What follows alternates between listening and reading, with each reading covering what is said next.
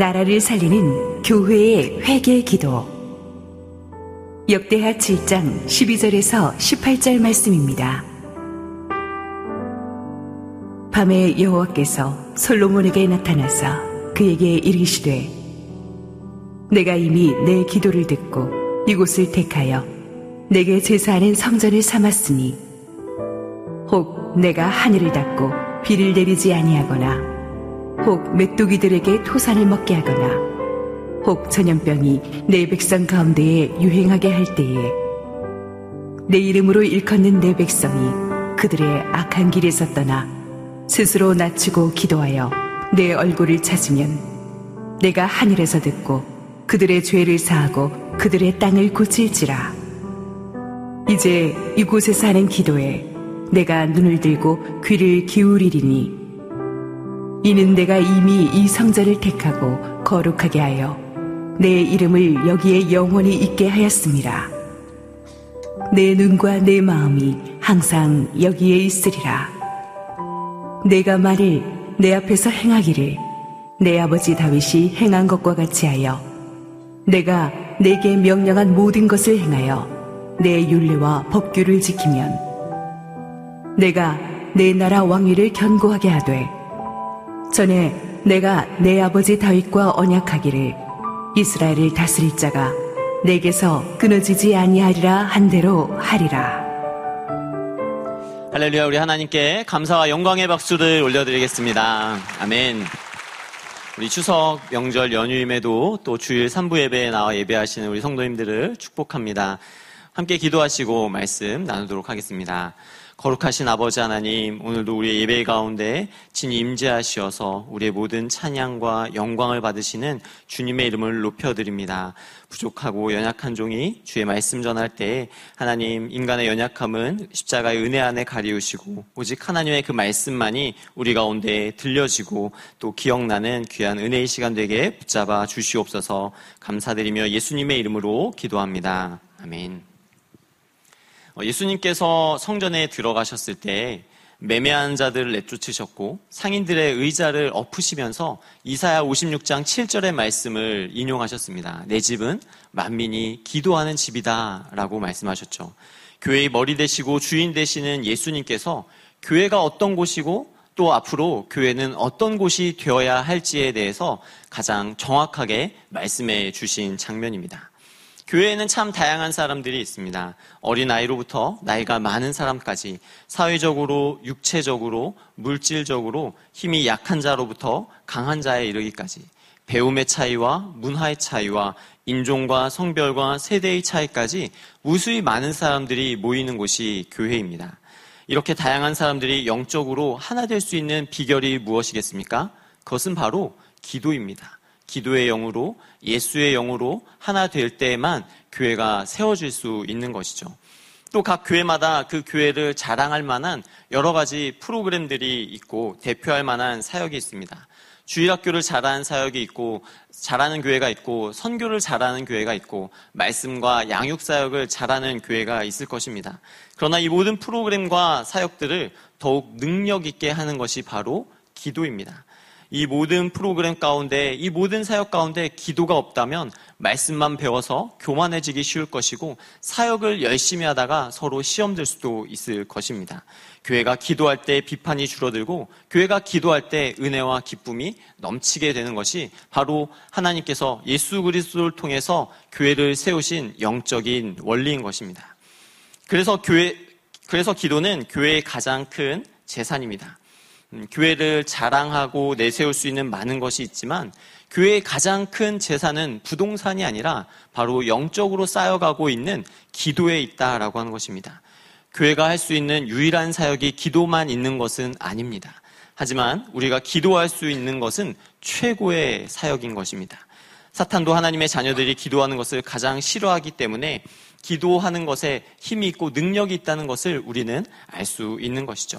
기도할 때 교회에 성령의 불임하고 성령의 임재가 교회를 거룩하게 만드는 것입니다.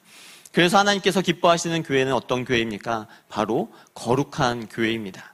거룩한 교회의 기도는 성령께서 우리 안에 있는 더럽고 추악한 죄를 회개시켜 주시고 회개를 통해 우리 자신이 민망해지는 것이 아니라 우리의 낮아진 자존감도 회복되고 숨겨진 열등감도 회복되고 성령께서 치유하시고 회복시키시는 것들을 경험하는 교회가 되는 것이죠.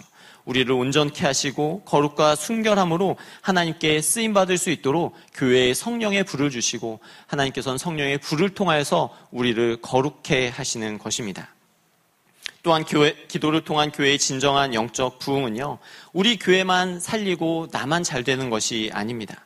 한국과 전 세계에 일어난 부흥의 역사를 살펴보면 교회가 거룩해지고 정결해지면 그 지역을 변화시켰고 그 시대를 변화시켰고 그 나라를 변화시킨 것을 볼 수 있습니다. 나라를 부강하게 하고 그 시대의 패권을 쥐게 하는 것이 경제력과 정치력과 군사력에 있어 보이지만 지나온 역사를 돌아볼 때 그 어떠한 강성 대국도 역사의 한 페이지밖에 장식하지 못했던 것은 역사의 주관자는 하나님이시기 때문입니다. 그래서 하나님은 여전히 기도하는 한 사람을 통하여서 한 교회를 통하여서 한 민족을 통하여서 하나님의 선교를 이루어 가시며 하나님이 다스리시는 그의 나라와 그의 영광을 나타내고 계신 것입니다. 오늘 우리에게도 하나님의 그 영광됨을 볼 수 있는 은혜가 있기를 간절히 소망합니다. 이러한 의미에서 오늘 역대하 7장의 말씀은요. 우리를 거룩한 기도의 도전으로 거룩한 기도의 초대로 부르고 있습니다. 출애굽한 이스라엘 백성들에게 하나님이 성막을 주셨죠. 성막은 하나님을 만나는 장소였습니다. 하나님의 백성들이 하나님께 나아올 수 있는 통로였던 것이죠. 그런데 약속의 땅에, 땅에 들어온 이스라엘 백성들이 본 것은 이방신들이 신을 섬기는 성전이 있는 것을 보았어요. 그래서 그때부터 어, 이스라엘 백성들은 자기들도 성전을 구했습니다. 그러나 하나님께서는 어, 그 성전을 짓는 것을 허락하지 않으셨고 않으셨죠. 어, 특히 다윗은 자기의 왕궁을 지으며 마음이 편치 않았습니다.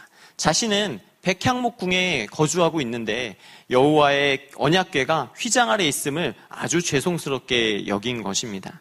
어, 그러나 하나님께서 다윗에게 성전 건축을 허락하지 않으셨고 그의 시에서 날짜에게 하나님의 성전을 건축하게 하며 그의 왕위를 내가 견고하게 하리라라고 약속해 주셨습니다.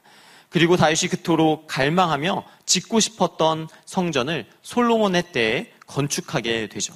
솔로몬이 왕으로 즉위한 후 넷째 해 둘째 달 둘째 날부터 성전 건축을 시작한 이후 모든 것이 순적하고 형통하게 이루어지며 일사천리로 성전이 지어지게 됩니다. 그리고 이제 드디어 성전을 봉헌하는 날이 이르게 된 것이죠. 여러분 아버지 다윗의 때로부터 아니면 어쩌면 그 훨씬 전부터 이 성전을 짓고 싶었던 이스라엘 백성들의 고대하고 기다리던 그날이 바로 오늘에 이르렀습니다. 그랬더니 온 백성이 기뻐하며 축제를 벌이고 또 다 같이 나와서 하나님 앞에 제사를 드리는데 얼마나 많은 양과 소로 제사를 드렸는지 그 수가 많아서 기록할 수도 셀 수도 없을 정도이다라고 성경은 말합니다. 노래하는 자들과 비파와 수금을 잡고 나팔을 부는 자들이 열심히 소리를 내어 여호와를 찬송하며 선하시도다 그의 자비하심이 영원하시도다라고 외치면서 하나님을 열정적으로 예배했을 때 성전에 구름이 가득히 채워지면서 여호와의 영광이 그 임재가 나타나기 시작했습니다. 이때 솔로몬이 모든 이스라엘 회중들 앞에서 무릎을 꿇었어요. 무릎을 꿇고 하늘을 향해 두 손을 쫙 펴서 기도를 합니다. 이날 여호와의 영광이 얼마나 가득했던지 제사장들이 여호와의 전에 능히 들어가지 못할 정도였다라고 말하고 이스라엘 백성들은 불이 내리는 것과 여호와의 영광이 성전에 가득한 것을 보고 엎드려서 계속해서 여호와께 감사하며 주님을 찬양했다라는 이야기로 오늘 본문인 역대하 7장이 시작합니다. 그리고 앞선 6장에서 솔로몬이 한 기도에 대한 응답이 주어지는 부분이 바로 오늘 우리에게 주어진 본문의 부분인 것이죠. 이렇게 감격적인 예배를 드린 후 여호와께서는 솔로몬에게 찾아오십니다. 우리 12절의 말씀을 한번 다 같이 읽어보도록 하겠습니다. 밤에 여호와께서 솔로몬에게 나타나사 그에게 이르시되 내가 이미 내 기도를 듣고 이곳을 택하여 내게 제사하는 성전을 삼았으니 여러분 여러분이 가장 감격적으로 예배를 드렸던 순간은 언제이십니까? 바로 오늘이십니까? 아니면 지난 부흥회이셨습니까? 내가 가장 감격적으로 예배를 드린 날, 그 순간을 우리는 기억할 것입니다. 왜냐하면 그날의 그 감격과 영적인 기운이 내 몸에 아직도 전율하듯이 내가 기억하고 있기 때문입니다. 저는 제가 예수님을 처음 만난 날, 그날 엎드려서 기도하며 찬양했던 그 순간을 아직도 기억합니다. 송구영신 예배를 드리며 그 크신 하나님의 사랑을 찬양할 때 하나님이 인격적으로 저에게 다가와 더 깊이 만나주셨던 그날을 기억하고 있습니다. 금식하며 기도하였을 때 나, 에게 주셨던 그 레마의 말씀과 새벽 기도하며 하나님 앞에 엎드렸을 때 평안을 주시고 내 인생에 나아가야 될 모든 길에 대한 확신을 주신 그 순간과 그때가 여전히 기억에 남습니다. 그리고 그 기도가 시간이 지나서 응답되고 또 응답될 때마다 하나님의 그 충만한 은혜와 그 영광의 임재는 이루 말할 수 없이 참 감격적이고 감사한 것을 돌아보게 됩니다. 하나님께서는 솔로몬에게 내가 이미 너의 기도를 들었다라고 말씀하십니다. 그리고 솔로몬이 하나님을 위하여 건축한 성전을 택하여서 내게 제사하는 성전으로 내가 삼았다라고 말씀하시죠. 즉 여기서 드리는 죄사함의 제사를 내가 앞으로 받겠다. 다시 말하면 이곳에서 드리는 기도에 내가 앞으로 응답하겠다라는 약속입니다. 하나님께서 이 성전에 거하시며 여기에 자기의 이름을 두시기로 약속하신 것이죠. 우리는 여기서 성전을 향한 하나님의 마음을 엿볼 수 있습니다. 하나님은 솔로몬이 건축한 성전을 택하셨다라고 말씀하십니다. 하나님께서 이 성전을 택하셨다라고 하는 부분에서 우리는 이전에 하나님이 다윗에게 하셨던 말씀을 한번 되짚어 보게 됩니다. 분명 하나님은 다윗에게 내가 언제 백향목 집을 지어달라고 했느냐? 나는 언제나 어디서나 너와 함께 할 수 있다 라고 말씀을 하셨어요. 그런 하나님이 이제는 솔로몬이 건축한 이 성전을 내가 택했다 라고 말씀하시는 것은 이곳을 통하여서 하나님께서 하나님의 그 계획하심과 하나님의 섭리하심을 나타낼 것이다. 하나님의 뜻을 풀어갈 것이다. 라고 약속해 주고 계신 것입니다. 그리고 그 의미를 조금 더 생각해 보기 위해 우리는 역대하 6장의 말씀을 기억해 봐야 될 것인데요. 역대하 6장 12절 이하의 내용을 보면 성전을 봉헌하며 하나님께 드리는 솔로몬의 기도문이 나옵니다. 그 기도의 내용을 보면 이스라엘 백성들을 위한 기도, 또 자기 민족과 이방 민족을 위한 기도가 나옵니다. 하나님의 언약을 붙들고 하는 기도이죠. 그런데 그 내용의 핵심이 무엇인지 아십니까? 그 내용의 핵심은 죄 사함입니다. 죄의 용서를 받는 것이 기도의 핵심이에요. 반복적으로 솔로몬이 기도하는 주된 내용의 고백이 주의 백성들이 죄를 주의 백성들의 죄를 용서해 주시고 이 민족의 죄를 용서해 달라는 겁니다. 지금 있는 죄가 아니라 앞으로 짓게 될 죄, 그 죄가 나타났을 때 그들이 돌이켜 회개하면 용서해 달라는 기도이죠. 여러분 조금 이상하지 않으세요? 한번 상상해 보시기 바랍니다. 온 백성이 여호와의 영광이 가득한 그 임재 가운데에서 막 두 손을 들고 예배하고 찬양하는 중에 그 나라를 대표하는 최고의 권력자 왕이 모든 백성 앞에서 무릎을 꿇고 회중을 향해 두 손을 들으며 하늘을 향해 두 손을 들으며 위험찬 기도를 시작합니다. 다윗에게 하셨던 하나님의 언약에 의지하여서 기도를 하는데 여러분 어떤 기도가 나와야 할까요? 여러분이 만약에 그 자리에 있다면 어떤 기도를 하시겠습니까? 보통 이런 자리에서 높은 위치에 있는 분들은요, 일종의 공식적인 멘트가 필요해 보입니다. 성전 건축의 기쁨과 감사를 표현하며 수고하고 헌신한 이들의 섬김을 격려하고 이를 통해 앞으로 이 나라에 임할 영적인 축복을 선포하고 세상적인 번역도 살짝 기대하면서 모두가 잘 되고 모두가 행복한 그런 기폭점이 바로 이 날이 되기를 아마 기도할지도 모르겠습니다. 영적이면서도 세상적인 신분과 권위가 나타나는 그런 기도이죠.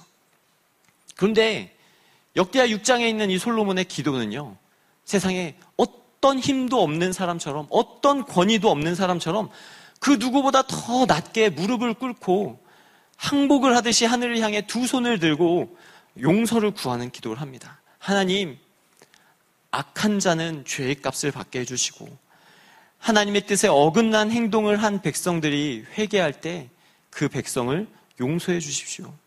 죄악 때문에 하늘문이 닫혀서 가뭄과 기근이 닥친다면 그 백성들이 돌이켜 회개할 때 용서해 주시고 자연재해나 기근과 전염병이나 재앙이 임할 때 고통의 의미를 깨닫고 성전을 향해 기도하고 간구하면 용서해 주시사 이제 그들이 주님만 따르게 해 주십시오라고 기도합니다.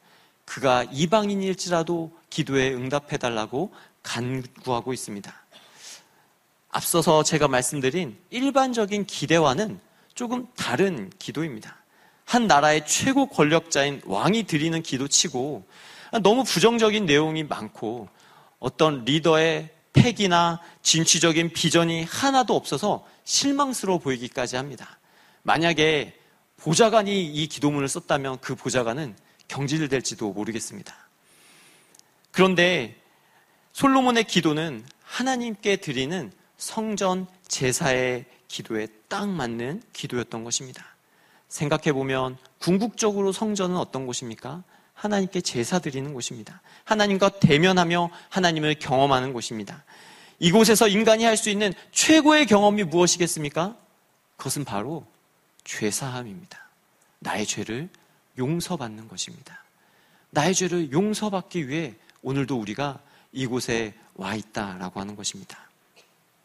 하나님의 용서를 받는 것, 한 나라의 최고 권력자가 드리는 기도라면 당연히 자기 나라의 번영과 안정을 위해 기도하는 것이 맞겠지만 세상의 모든 권세와 능력을 가지신 그 하나님 앞에서 기도하는 한 사람이라면 그는 마치 솔로몬과 같이 자기 자신을 바짝 낮추어 엎드리고 하늘의 하나님을 향해 항복을 하듯 손을 펴서 자신의 죄를 용서해달라 기도해야 되는 것이 맞다라고 하는 것입니다.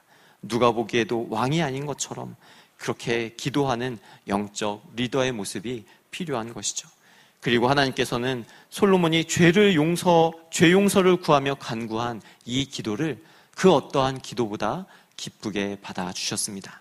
우리 7장 1절의 말씀을 한번 다 같이 읽어보도록 하겠습니다.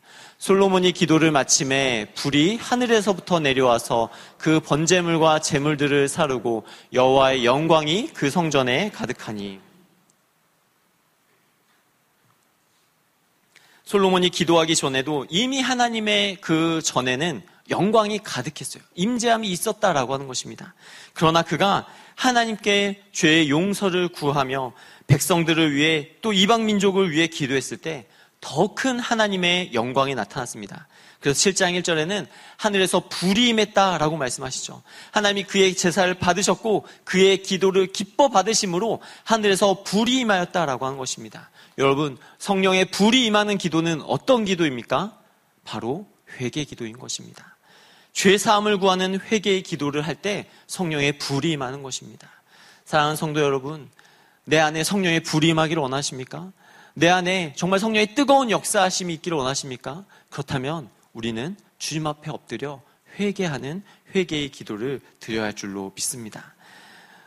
그리고 그 성령의 불은 오늘 예수 그리스도를 구주로 믿는 자들에게 동일하게 찾아오시고 동일하게 임하시는 성령의 불인 것입니다.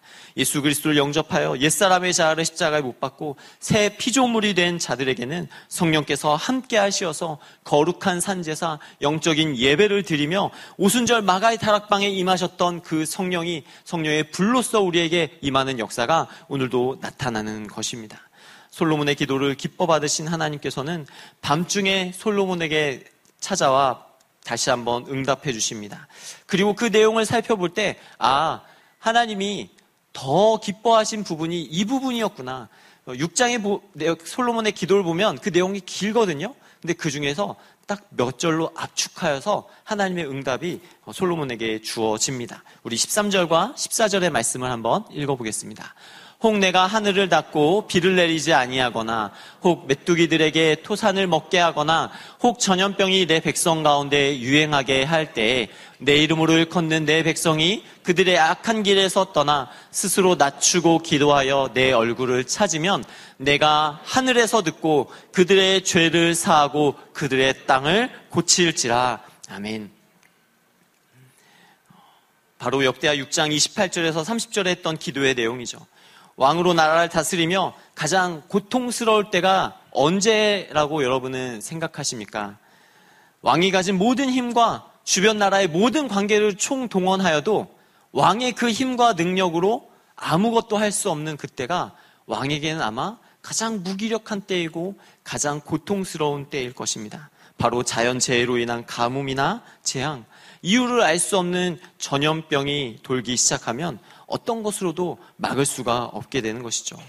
가뭄을 막기 위해 수리시설을 준비하고 재난을 대비하기 위해 최고의 과학자들이 일기를 예측하고 지질을 관찰한다 한들 인간의 힘으로 도저히 막을 수 없고 해결할 수 없는 영역이 나타나는 것은 그때와 그 시기에 모든 주권자가 바로 하나님이시기 때문입니다.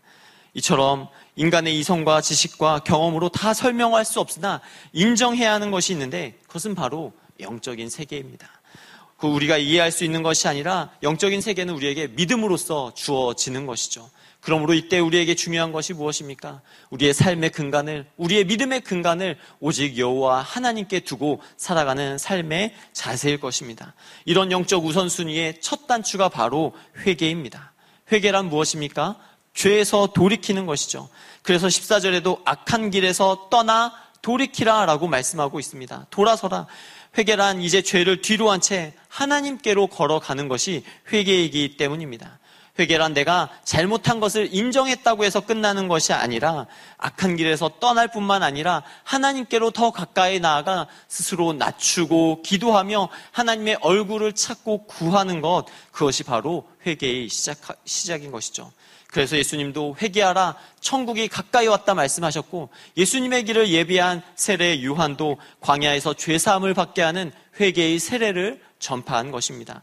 베드로 역시 오순절 성령 강림 사건 이후에 많은 사람들이 모여든 자리에서 설교하며 이렇게 선포하죠. 너희가 각각 예수 그리스도의 이름으로 세례를 받고 죄 사함을 받으라. 그리하면 성령을 선물로 받을 것이다라고 말씀하시며 성령을 선물로 받을 것을 선포하고 회개할 것을 촉구했던 것을 보게 됩니다.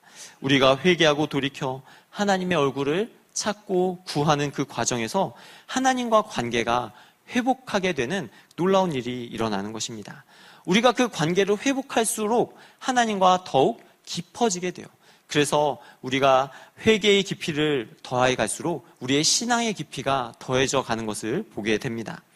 13절과 같이 삶의 고난과 역경이 찾아오면 누구라도 버티기 쉽지 않습니다. 당연히 불평이 나오죠. 원망하게 되고요.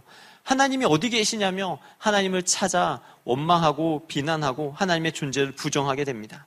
바로 이때가 하나님의 때인데 이때 회개하면 하나님의 역사가 나타나는데 사실 그때는 자신의 존재가 다 무너진 것처럼 힘들고 어렵기 때문에 막상 회개가 안 된다라고 하는 것입니다. 그러나 하나님이 우리에게 회개에 대한 약속해 주신 것을 우리가 믿고 의지함으로 하나님께 우리의 마음을 내어 놓으며 기도해야 합니다. 이때 회개하면 하나님의 축복이 시작되기 때문이죠. 솔로몬은 이런 개인의 고난이나 국가적인 위기의 상황에서 한 사람이나 아니면 온 백성이 이 재앙을 깨닫고 주님께 기도하면 하나님, 하나님이 응답해 주십시오. 라고 하나님께 이러한 간청을 드리는 기도를 하고 있습니다. 하나님께서 14절의 말씀과 같이 그렇게 기도하여서 내 백성이 그들의 악한 길에서 떠나 스스로 낮추고 기도하면 내 얼굴을 찾으면 내가 하늘에서 듣고 그들의 죄를 사하고 그들의 땅을 고쳐줄 것이다 라고 약속하며 응답해주고 계시는 것입니다. 그래서 회개는 심판이 아니라 축복입니다. 회개는 저주가 아니라 복의 출발인 것입니다. 15절과 16절의 말씀도 한번 읽어볼까요? 이제 이곳에서 하는 기도에 내가 눈을 들고 귀를 기울이리니 이는 내가 이미 이 성전을 택하고 거룩하게 하여 내 이름을 여기에 영원히 있게 하였습니다. 내 눈과 내 마음이 항상 여기에 있으리라. 아멘. 이 얼마나 놀라운 축복입니까? 하나님께서 이 성전에 이제 계시겠다라고 한 것입니다. 이제 이 성전에서 기도하는 모든 자를 향하여 내 눈과 내 마음을 두겠다라고 약속해 주고 계신 것이에요. 제가 어떤 성도님들을 위해 기도할 때나 또 제가 어떤 분의 기도를 받을 때나 기도를 하면서 이런 생각이 들 때가 있습니다. 어? 날 잘 모르는데 어떻게 나에 대해서 이렇게 잘 아는 것처럼 기도를 하고 있지? 기도를 해주시지? 라는 생각을 들을 때가 있습니다. 이것은 성령께서 기도의 영으로 우리를 하나 되게 하시는 것이죠. 우리가 전후의 사정을 다 모르지만 하나님께서 그때 꼭 필요한 것을 우리로 하여금 기도하게 하시고 기도를 듣게 하시는 것입니다. 우리가 함께 기도할 때 이런 마음을 느끼고 놀라워하는데 하나님께서 직접 내 마음과 내 생각을 아시는 것처럼 나에게 늘 기도에 응답하여 주시고 나에게 하나님의 눈과 마음을 두고 계시다면 그 얼마나 기쁘고 감사한 축복이겠습니까? 이것은 우리가 기도에 어, 관심을 가져야 될 뿐만이 아니라 하나님께서 이 기도를 기다리고 계시다라고 하는 사실을 깨달아야 하는 것입니다. 이 놀라운 기도의 약속 때문에 우리는 기도의 자리에 나아갈 수 있는 줄로 믿습니다. 우리의 기도는 허공을 향해 외치는 헛된 외침이 아니라 우주 만물의 창조자여 주권자이신 그 하나님 앞에 우리의 삶의 모든 것을 내어 맡기는 사귐의 기도요, 교제의 기도요, 간청하며 부르짖는 기도가 돼야 하는 것입니다. 우리가 죄를 회개하고 용서하면 더 놀라운 하늘의 보화를 캐내는 기쁨을 우리에게 주시기로 약속하셨다는 것입니다. 구약의 제사는 동물을 잡아서 우리의 죄를 대신 용서받는 제사였지만 이제 예수 그리스도로 말미암아 예수 그리스도를 믿는 모든 자들은 어, 그 피로 인하여 구원받은 자가 되었습니다. 그래서 솔로몬은 다윗의 언약에 의지해 기도하였다면 우리는 예수 그리스도 그 이름의 능력에 의지하여 하나님 앞에 기도하며 간구할 수 있는 자가 된 것이죠. 하나님께서 솔로몬에게 내 눈과 마음이 항상 여기에 있으리라 약속하신 것처럼 우리가 예수 그리스도를 의지하고 예수 그리스도의 이름으로 기도하면 성령께서 우리의 모든 구하는 것과 생각하는 것에 더욱 능히 넘치도록 역사하여 주시겠다고 오늘 말씀을 통해 우리 가운데 약속해 주셨습니다. 그러므로 사랑하는 우리 성도님들 하나님께서는 우리 구원받은 하나님 자녀들의 기도를 기다리고 계십니다. 그리고 성령께서는 우리의 이 기도를 도우시는 분이십니다. 성령 하나님께서 우리 안에 함께 하실 때 십자가의 주님을 바라보게 하여 주실 줄로 믿습니다. 성령 하나님께서 우리 가운데 계실 때 우리로 십자가의 능력을 채우고 보혈의 공로에 의지하여서 하나님 앞에 더욱 가까이 나아가게 하실 줄로 믿습니다.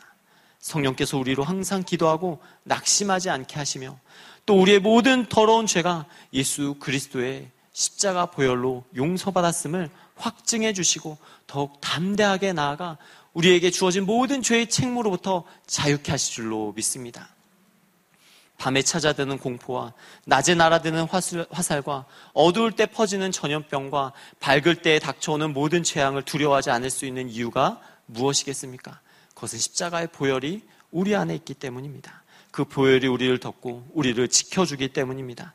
문설주에 발라진 어린 양의 피가 출애굽하는 이스라엘의 백성들을 구원하였듯이 이제 우리를 대신하여 죽으신 어린 양 예수 그리스도의 피가 악한 영을 묶어내며 신앙의 매너리즘을 타파하고 우리를 승리케 하시는 믿음의 비밀이요 우리의 믿음을 온전케 하시는 주가 될 줄로 믿습니다. 그것은 바로 우리가 주님의 몸 된 성전이기 때문입니다. 우리 고린도전서 3장 16절의 말씀을 한번 다 같이 읽어보겠습니다. 너희는 너희가 하나님의 성전인 것과 하나님의 성령이 너희 안에 계시는 것을 알지 못하느냐. 그렇습니다. 주님의 거룩한 성전된 우리 안에는 대제사장이신 예수 그리스도께서 계시죠. 그 예수 그리스도를 앞세워 나아갈 때 우리 안에 가득한 죄와 탐욕, 더럽고 추악한 모든 것들을 회개하며 나아갈 수 있게 되는 줄로 믿습니다. 나의 힘으로 나의 의로서는 그것들을 회개하는데 한계가 있습니다. 내가 생각나는 것만 회개하게 되고 내가 억지로 짜내듯이 회개하게 됩니다. 그러나 내 안에 내 안에 계신 예수 그리스도 그분을 앞세워서 내가 그 피로 말미암아 죄 사함을 입었습니다. 내가 그 십자가의 보혈의 공로로 말미암아 구원받았습니다라고 고백하며 날마다 주님께 가까이 나아갈 때 성령께서는 내가 알지도 못하던 때에 지었던 죄를 깨닫게 하시고 생각나게 하시고 회개하게 하셔서 우리의 주님 안에서 참된 자유함을 있게 하실 것입니다. 특별히 우리는 나라와 민족을 위해 기도해야 하고 교회가 그 영적인 책임감을 가져야 할 줄로 믿습니다. 단순히 성도의 숫자가 많다고 좋은 교회가 아니듯이 크리스찬의 숫자가 많다고 기독교 국가가 되는 것도 아닙니다. 하나님이 기뻐하시는 교회와 성전이 되어야 하는 것처럼 이 나라가 하나님 보시기에 정결하고 하나님을 기쁘시게 하는 그런 나라와 민족이 될 수 있도록 우리는 기도하는 자들이 되어야 하는 것이죠. 신실한 하나님의 사람이었던 윌리엄 윌버포스는 당시 영국 국가 수입의 3분의 1을 차지하고 있던 노예 무역을 반대하여 수많은 반대와 위협을 받았습니다. 그러나 윌버포스는 이에 굴하지 않고 유명한 이런 연설을 하죠. 나는 영국을 사랑하기 때문에 노예제도를 반대하는 것입니다. 이 유명한 연설 이후에 노예제도가 주는 이익을 버리고 하나님이 기뻐하시지 않는 이 일을 폐지하기 위하여서 자신 인생의 모든 것을 건 사람이었습니다. 숱한 반대와 어려움 속에서도 영국의 노예제도를 폐지시킴으로 하나님이 기뻐하시는 나라가 되도록 만들었던 것이죠. 우리가 이 나라와 민족을 사랑한다면 우리 자신과 교회를 위해서뿐만 아니라 이제 이 나라의 정치와 경제, 사회와 문화와 교육 등 모든 영역에서 예수 그리스도가 주인 되심을 고백하며 그렇게 되도록 기도해야 될 것입니다. 이 땅에 가득한 죄악을 바라보며 나의 죄인 것처럼 회개하며 나아가야 하는 것이죠. 탐욕과 분열로 이 땅을 어지럽히는 정치, 황금 만능주의로 세상을 물들이는 경제, 성공에 눈멀게 하는 교육과 타락한 사상으로 가치관을 어지럽히는 문화를 우리의 가슴으로 품고 회개하는 자가 되어야 할 것입니다. 20세기 한국교회 가장 큰 영적 부흥을 몰고 온 1907년 평양 대부흥 운동을 아마 잘 아실 것입니다. 1907년 평양 장대현 교회로부터 시작된 이 부흥의 역사를 살펴보면 이 부흥이 시작되기 몇 년 전부터 이런 회개의 운동과 역사가 나타나고 있었어요. 그리고 이런 영적인 분위기 속에서 평안남도 전역에서 몰려온 천여 명의 사람들이 이 사역경회를 통해 통성기도를 하던 중에 길선주 장로님이 갑자기 일어나셔서 자, 자기가 아간이었다고 자신의 죄를 통회하며 회개하자, 회개하자 그것이 도화선이 되어서 수많은 사람들이 자리에서 일어나 자신의 간음과 거짓말과 사기를 고백하면서 죄를 회개했습니다. 울며 부르짖으며 하나님께 기도하며 통회하자 그 지역이 변화되기 시작하였고 대한민국이 변화되기 시작한 것입니다. 한 개인의 진심 어린 회개 기도는 사경회에 모여든 모든 사람들에게 영적인 도전을 주었고 성령의 강력한 임재와 불이 임하게 되는 도화선이 되었죠. 우리가 부끄럽고 수치스러운 고백이라 생각해 주저하던 마음에 성령 하나님께서 우리에게 빛을 비춰 주시면 너나 할 것 없이 죄를 용서받고 더 큰 성령의 선물을 받게 되는 것입니다. 이뿐 아니라 이 부흥회가 신호탄이 되어서 전국 곳곳에 말씀과 기도 운동이 일어나며 오늘날 이 대한민국을 만들 수 있는 영적 모판이 되었습니다. 이 부흥은 개인과 지역과 나라를 넘어서 이 나라가 세계를 선교할 수 있는 나라의 그런 첫 출발과 기틀을 마련해 주었던 것입니다. 오늘의 말씀과 또 한국교회의 역사가 말해주는 것이 무엇입니까? 그것은 하나님께서 교회의 회개 기도를 기뻐하신다라는 사실이십니다. 오늘 우리 각 개인과 사회를 생각해 보면 우리의 가슴을 답답하게 하는 일들이 참 많이 있지 않습니까? 하나님 보시기에 부끄러운 모습이 참 많다라고 우리가 느껴지지 않습니까? 이 시대에 하나님께서 여전히 우리에게 원하시는 것은 다시 한번 우리가 회개의 자리에 나오는 것입니다. 우리 각자가 자기의 가슴을 치며 회개하면서 눈물을 흘리고 하나님 앞에 엎드리며 나아갈 때 하나님께서는 우리를 예수 그리스도와 연합한 자로 받아주시고 인정해 주시는 줄로 믿습니다. 솔로몬에게 주셨던 기도의 응답처럼 한국교회에 부어주셨던 놀라운 붕의 역사처럼 우리가 이 땅에 다시 한번 그리스도의 계절이 오기를 바라보며 이 믿음 앞에 주님과 동행하는 그런 저와 여러분들의 삶이 되기를 간절히 소망합니다. 기도하겠습니다. 거룩하신 아버지 하나님, 우리를 예수 그리스도로 말미암아 죄에서 건져 주시고 의롭다 하여 주시니 감사합니다. 주님, 우리에게 베푸신 그 은혜가 헛되지 아니하게 하나님 그 은혜를 기억하며 감사할 때마다 하나님 앞에 늘 부끄러움 없는 자로 서기 위하여 회개케 하여 주시고 이 나라 민족을 위하여서 눈물로써 간구하는 자가 되게 하여 주시옵소서. 주님, 이 교회가 주님 앞에 그렇게 쓰임 받는 교회 되게 하여 주시고 하나님 이 나라의 민족이 다시 한번 세계와 열방 가운데서 하나님의 이름이 높임 받으시는데 쓰임 받는 나라와 민족 될 수 있도록 하나님 부흥을 허락하여 주시옵소서. 그렇게 역사하실 주의 이름을 찬양하고 의지하며 우리 구주 예수님의 이름으로 기도합니다.